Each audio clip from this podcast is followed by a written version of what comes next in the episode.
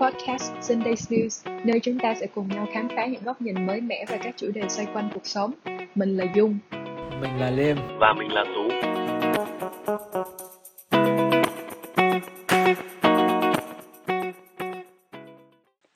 Nhân dịp 20 tháng 11 thì tuần này tụi mình sẽ cùng ôn lại kỷ niệm thời đi học để xem ngày xưa mọi người đi học có trải nghiệm gì hay hay không. Và mình sẽ bàn về những điểm được hay chưa được của giáo dục ở Việt Nam.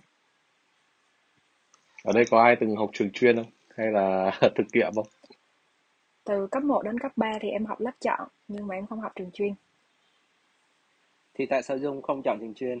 Ờ, thứ nhất là vì em thấy mấy bạn học trường chuyên giống kiểu gà công nghiệp á. Ờ, họ chỉ có cày thôi và không có thời gian để chơi cho nên em hơi sợ. Ờ, thứ hai là nếu muốn thi vào trường chuyên thì thường mình sẽ phải học ờ, luyện thi thì em thấy cũng cực cho nên là thôi em ở nhà em chơi sướng hơn uh, nói thì hơi nhục là chê mấy bạn học trường chuyên là gà công nghiệp nhưng mà thực ra em cũng 6 7 năm học đội tuyển cho nên thực ra em cũng là một kiểu gà công nghiệp khác.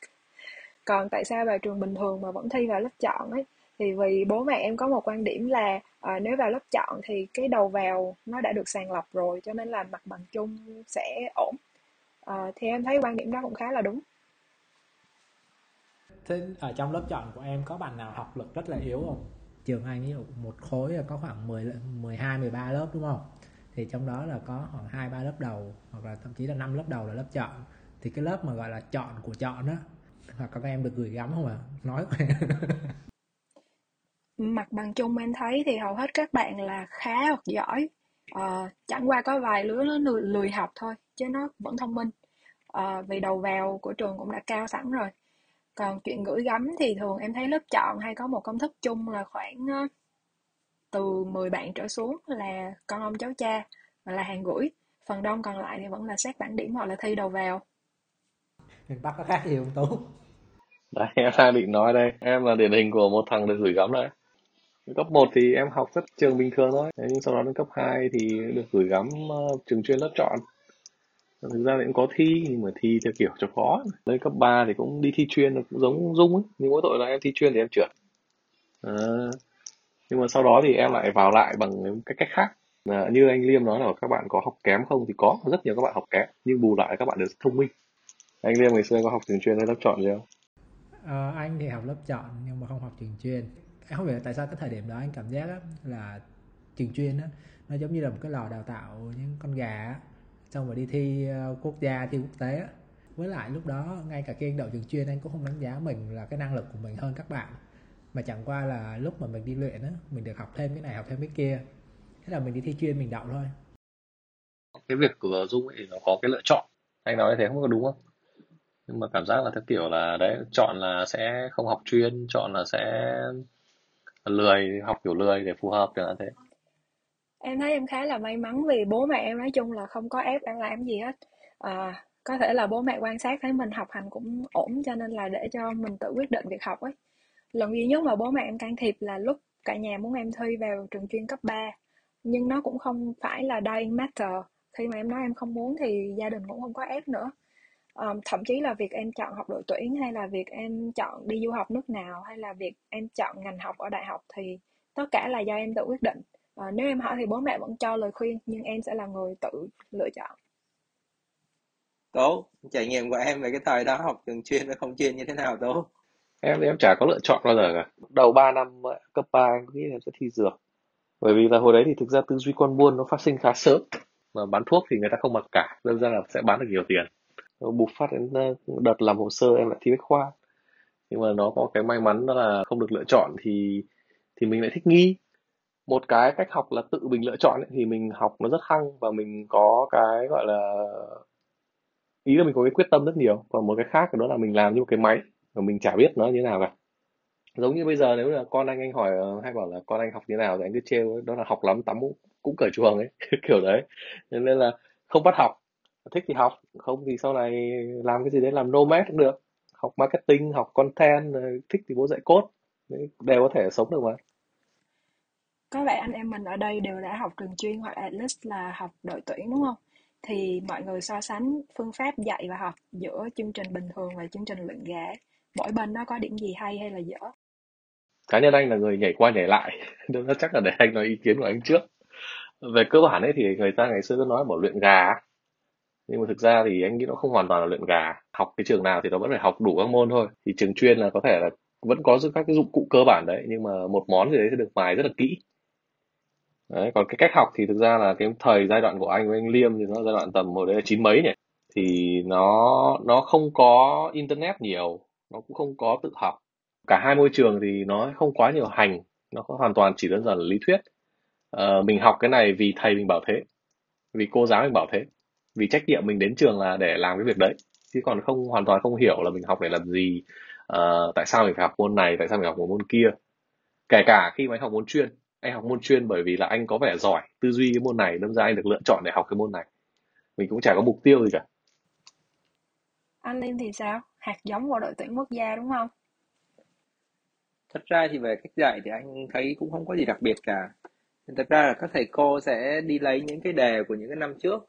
Sau đó là mình có những cái cuốn sách chuyên để dạy thi quốc gia. Và những cái bài đó thì mình cứ uh, nhai đi nhai lại nhưng mà đội học và đội tuyển á thì anh thấy có một cái hay đó là do mình phải uh, thường xuyên giải những cái bài toán khó.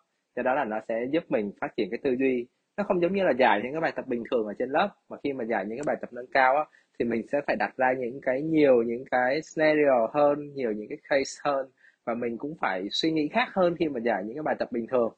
Và khi mà lớn lên á thì anh thấy là mình thời điểm đó mình giải được rất là nhiều bài tập nâng cao nhưng mà cuối cùng là anh không biết là giải những bài tập nâng cao đó rồi sẽ áp dụng nó vào cuộc sống như thế nào. Ừ, đúng rồi nó kiểu đấy. Cái trải nghiệm nó thú vị lắm cái trải nghiệm nó nghĩa là nói như là bây giờ nếu mà nhìn lại thì mình cảm thấy là mình làm cái việc rất là silly. Nó sẽ mang mục tiêu chiến đấu nhiều hơn đúng không? Nó là đã vào rồi thì phải chiến thắng phải trở thành thằng học giỏi nhất. Cái thứ tự trong cái bảng điểm nó nó là cái cái duy nhất quyết định. Thật ra cái mục tiêu cuối cùng của mình học mà thời uh, cho đến hết đại học á tức là học để thi thi để lên lớp và để ra trường. Hết. Thì cái phương pháp học là như thế nào? Thực ra thì nó là học tủ. Sure. Ví dụ như là toán lý đi, những cái môn mà mình yêu thích á, thì là mình, kiểu giống như là giải bài thấy nó nhẹ nhàng á, thì hay tìm những cái bài nâng cao hơn để làm. Nhưng mà lên đại học anh cũng có trải nghiệm rất là hay. Cái năm học đầu tiên của anh á, anh học y chang cái hồi anh học cấp 3 luôn. Tức là hả, đi lên lớp đầy đủ ghi chép, đầy đủ bài, ngồi nghe thầy, xong rồi về cũng đọc sách cũng như ai đó, học kỳ đầu của anh hình như tổng kết các môn hình như dưới 7 phẩy. Anh không biết lý do tại sao em.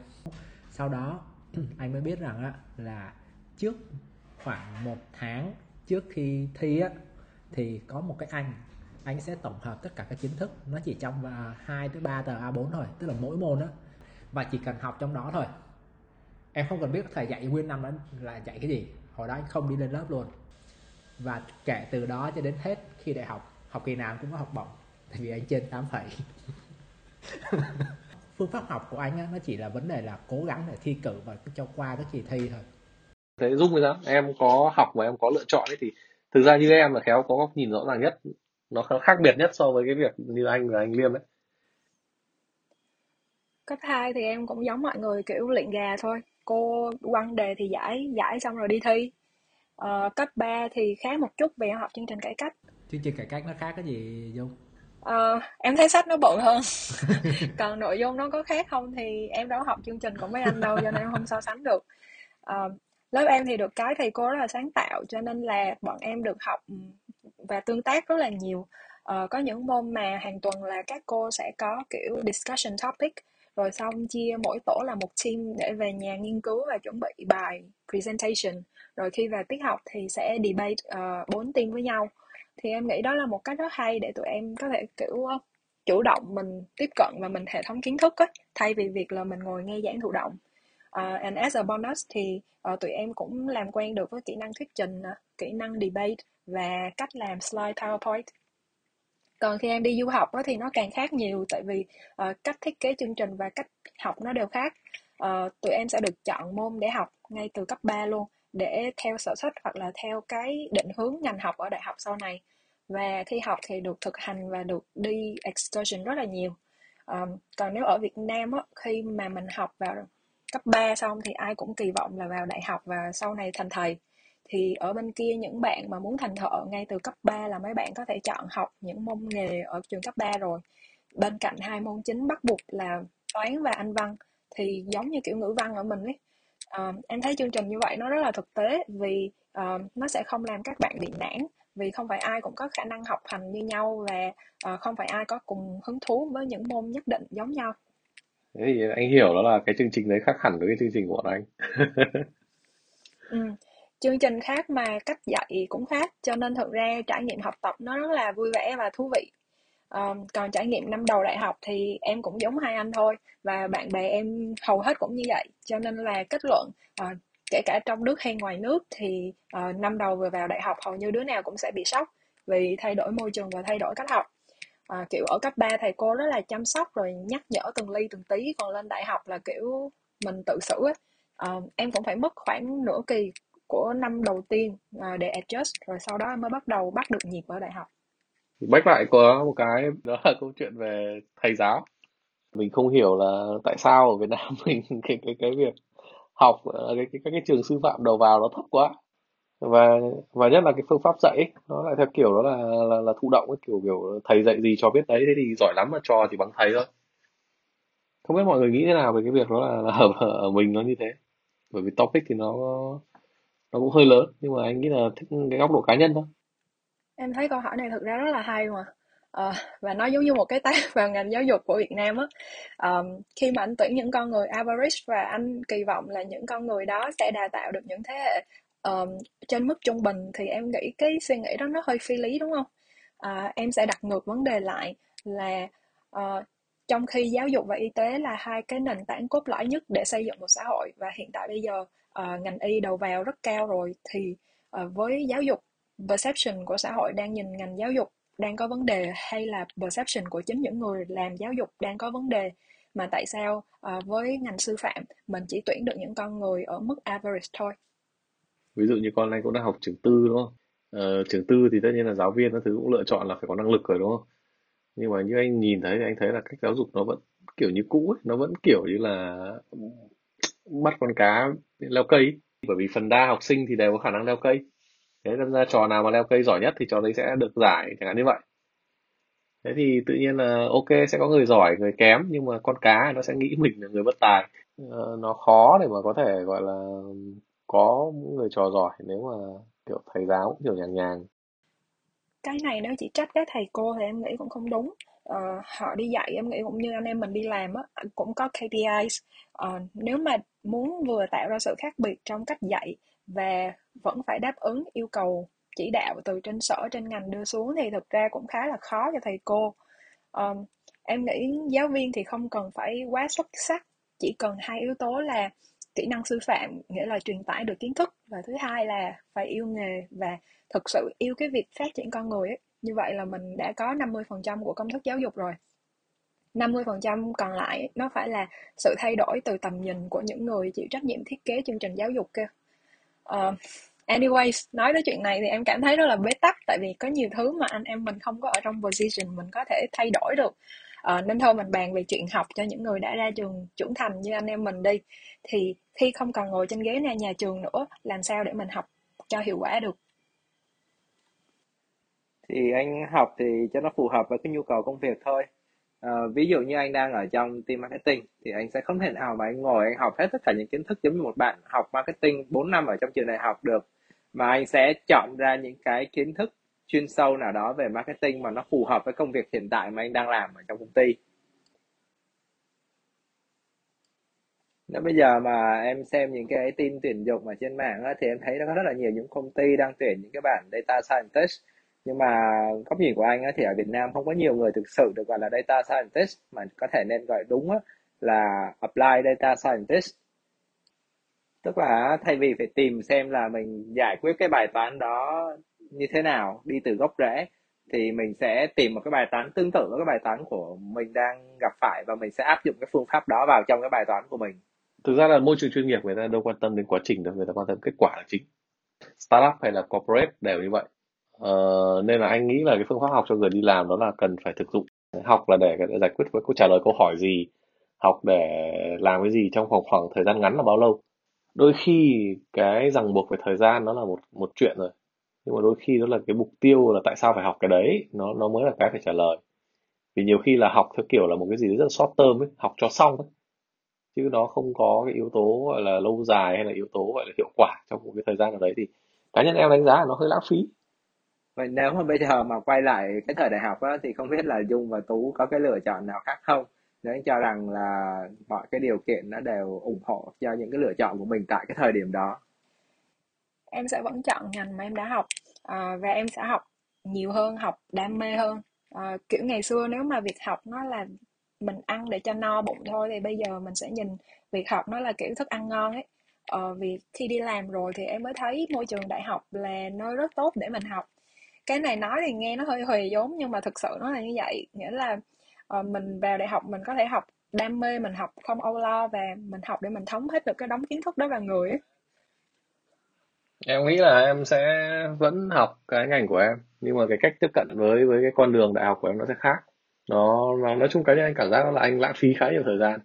Không phải chỉ đơn giản là ngồi trên giảng đường đơn thuần nữa đâu mà mà có thể là mình sẽ bắt đầu những thứ gì đấy từ rất sớm ờ, cho nên có những người mà họ take gap year ấy, uh, kiểu ra trường ra đời một hai năm uh, để có kinh nghiệm rồi sau đó mới quay lại trường để học.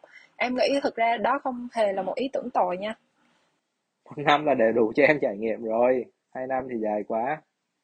Mà với anh thì anh sẽ luôn là prefer cái việc uh, gap year nha. Ờ, nếu mà đã học xong cấp 3 thì phải lên đại học. Nếu mà ra đại học thì phải đi làm chứ còn có đâu có ai bảo là mình phải dừng lại để xem xem là làm sao để mà cuộc sống nó thật rõ ràng và thật hiệu quả. Thực ra cái câu chuyện gap year nó đôi khi phải đến từ mentor hoặc đến từ những ai để có thể hướng dẫn cho mình cái cái đấy nữa. À, nếu mà ví dụ như là thế hệ mình lên làm giáo dục mình lên làm ờ, thầy giáo hoặc mình lên làm lãnh đạo hay là mình làm bố mẹ có thể nó sẽ khác. Trở lại với một thói quen mà lâu rồi mình không làm. Hai anh có bộ phim hay cuốn sách nào hay ho liên quan đến lĩnh vực giáo dục hoặc là hành trình học tập? Mà mọi người muốn recommend không? Đó là Still Like an Artist của Austin Kleon. Ừ. Nghệ thuật đánh cắp ý tưởng đúng không? Ờ đúng rồi. Quyển này nó nó thay đổi cái góc nhìn của anh về việc học khi mà anh đang ở môi trường gọi là chuyên nghiệp rồi. Bạn không cần phải cố gắng tỏ ra là người luôn nghĩ ra mọi thứ mới. Thế thì bạn có thể hoàn toàn nó là bắt chước người nào đấy để từ đấy dần dần biến ờ, cái gì đó thành của mình chứ không phải là là, là của của người ta nữa. Anh nghĩ là quan trọng với anh bởi vì là nó nó thay đổi cho anh cái góc nhìn về cái việc uh, sáng tạo cũng như là cái việc phát triển. Anh thì anh thấy có một bộ phim là khá gần với cái chủ đề mà hôm nay mình uh, nói đó là bộ phim uh, The Internship. Anh thì anh không biết là anh có đang uh, spoil phim hay không nhưng mà bộ phim đó thì nói về một cái nhóm intern cùng với một cái vấn đề thì trong đó thì có những cái sinh viên là thuộc top những cái trường EV hàng đầu của US cộng thêm uh, hai ông hơi ờ, uh, tương tầng nữa. Nhưng mà cái kết quả là gì? Cái kết quả là khi mà giải quyết vấn đề thì hai ông kia mới là người thực sự giải quyết được cái vấn đề. Thì điều đó nó rút ra được cái bài học gì? Đó là không nhất thiết là mình uh, học ở trên trường mà còn là mình học ở trên thực tế học từ kinh nghiệm em sẽ recommend mọi người đọc cuốn sách Toto Chan của bé ngồi bên cửa sổ. À, không biết mọi người đã từng nghe tới cuốn sách này bao giờ chưa? Có nhìn thấy bìa rồi nhưng mà không nghĩ là sẽ đọc. Tại vì nhìn nó hơi trẻ con đúng không? Ờ, nhưng thực ra nó là một cuốn sách rất là hay của văn học Nhật Bản uh, đề cập đến triết lý giáo dục của người Nhật. Em nghĩ là ai cũng nên đọc. Uh, bố mẹ và những người làm giáo dục thì lại càng nên đọc để hiểu cái cách suy nghĩ của con mình và từ đó có cách tiếp cận trong phương pháp giáo dục cho tốt uh, trong đó có một cái trường siêu hay ho cái trường của Toto trang học á. Và một ông thầy hiệu trưởng hết sức tuyệt vời. Ông có quan điểm giáo dục là um, hãy để trẻ em tự phát triển theo cách của nó và đừng bao giờ cản trở ước mơ của con nít. Tại vì nhiều khi ước mơ của tụi nhỏ còn lớn hơn ước mơ của các thầy cô nữa. Cảm ơn các bạn đã lắng nghe podcast tuần này. Mọi người có thể tiếp tục tương tác với tụi mình qua Facebook Sunday news Podcast hoặc email về địa chỉ sundaydogsnoo21 at gmail.com. Hẹn gặp lại vào 10 giờ sáng Chủ nhật tuần sau. Good day!